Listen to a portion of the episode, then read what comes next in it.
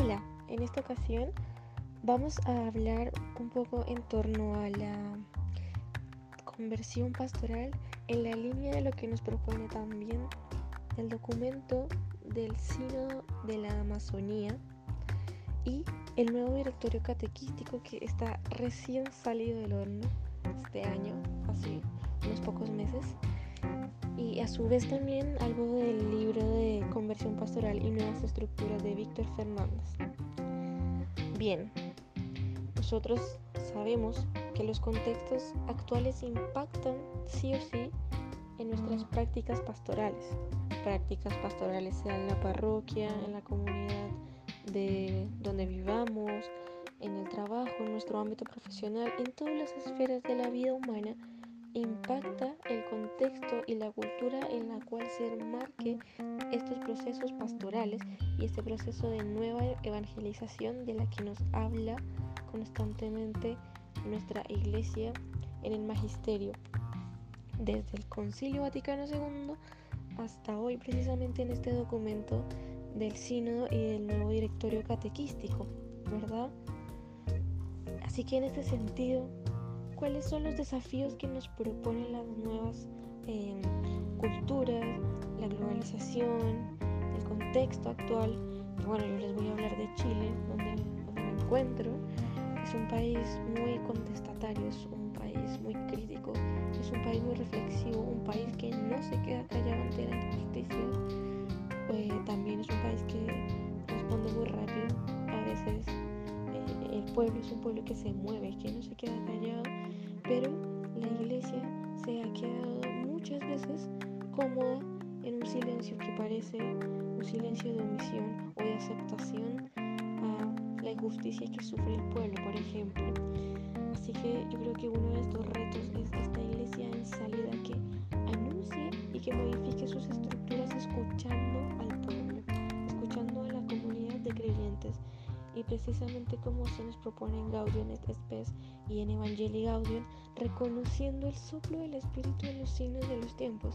Este soplo que se hace presente no solo en el ámbito eclesial y no solo en la vida de los creyentes, sino que trasciende estas barreras que a veces nosotros mismos como iglesia ponemos y que nos habla desde los no creyentes, desde fuera de la iglesia, desde el ámbito secular, pero que nos dicen y nos dan cuenta de cuáles son las necesidades y urgencias de la nueva evangelización y de la conversión pastoral a la que nos llama constantemente precisamente el pueblo de Dios.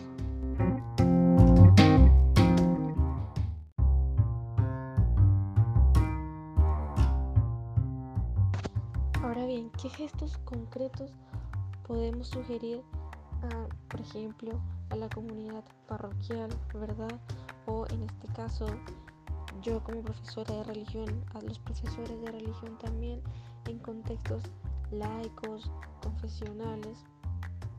Exprimir una actitud quizá de humildad, de reconocer que, como dice Víctor Fernández, puede que no sea un problema de maldad moral de los protagonistas de estas estructuras caducas, sino lógicas e inercias institucionales que en la iglesia adquieren un carácter de argumentación diciendo en el nombre de Dios o que esto es el nombre de Dios o que esta es la voluntad divina, ¿verdad? Esto suele ser recurrente porque también no olvidemos que la tradición, si bien es importante, ha sido también un um, argumento para decir que es la voluntad de Dios y que no se puede mover.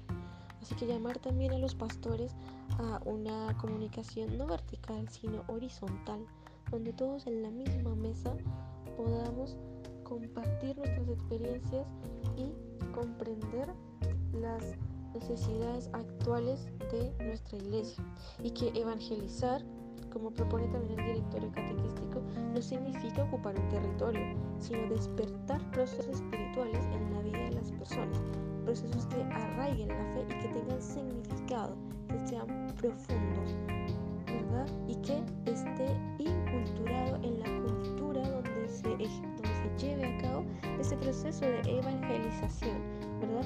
No puede ser acultural, no puede ser ahistórico, atemporal, tiene que ser situada en el contexto donde se dé.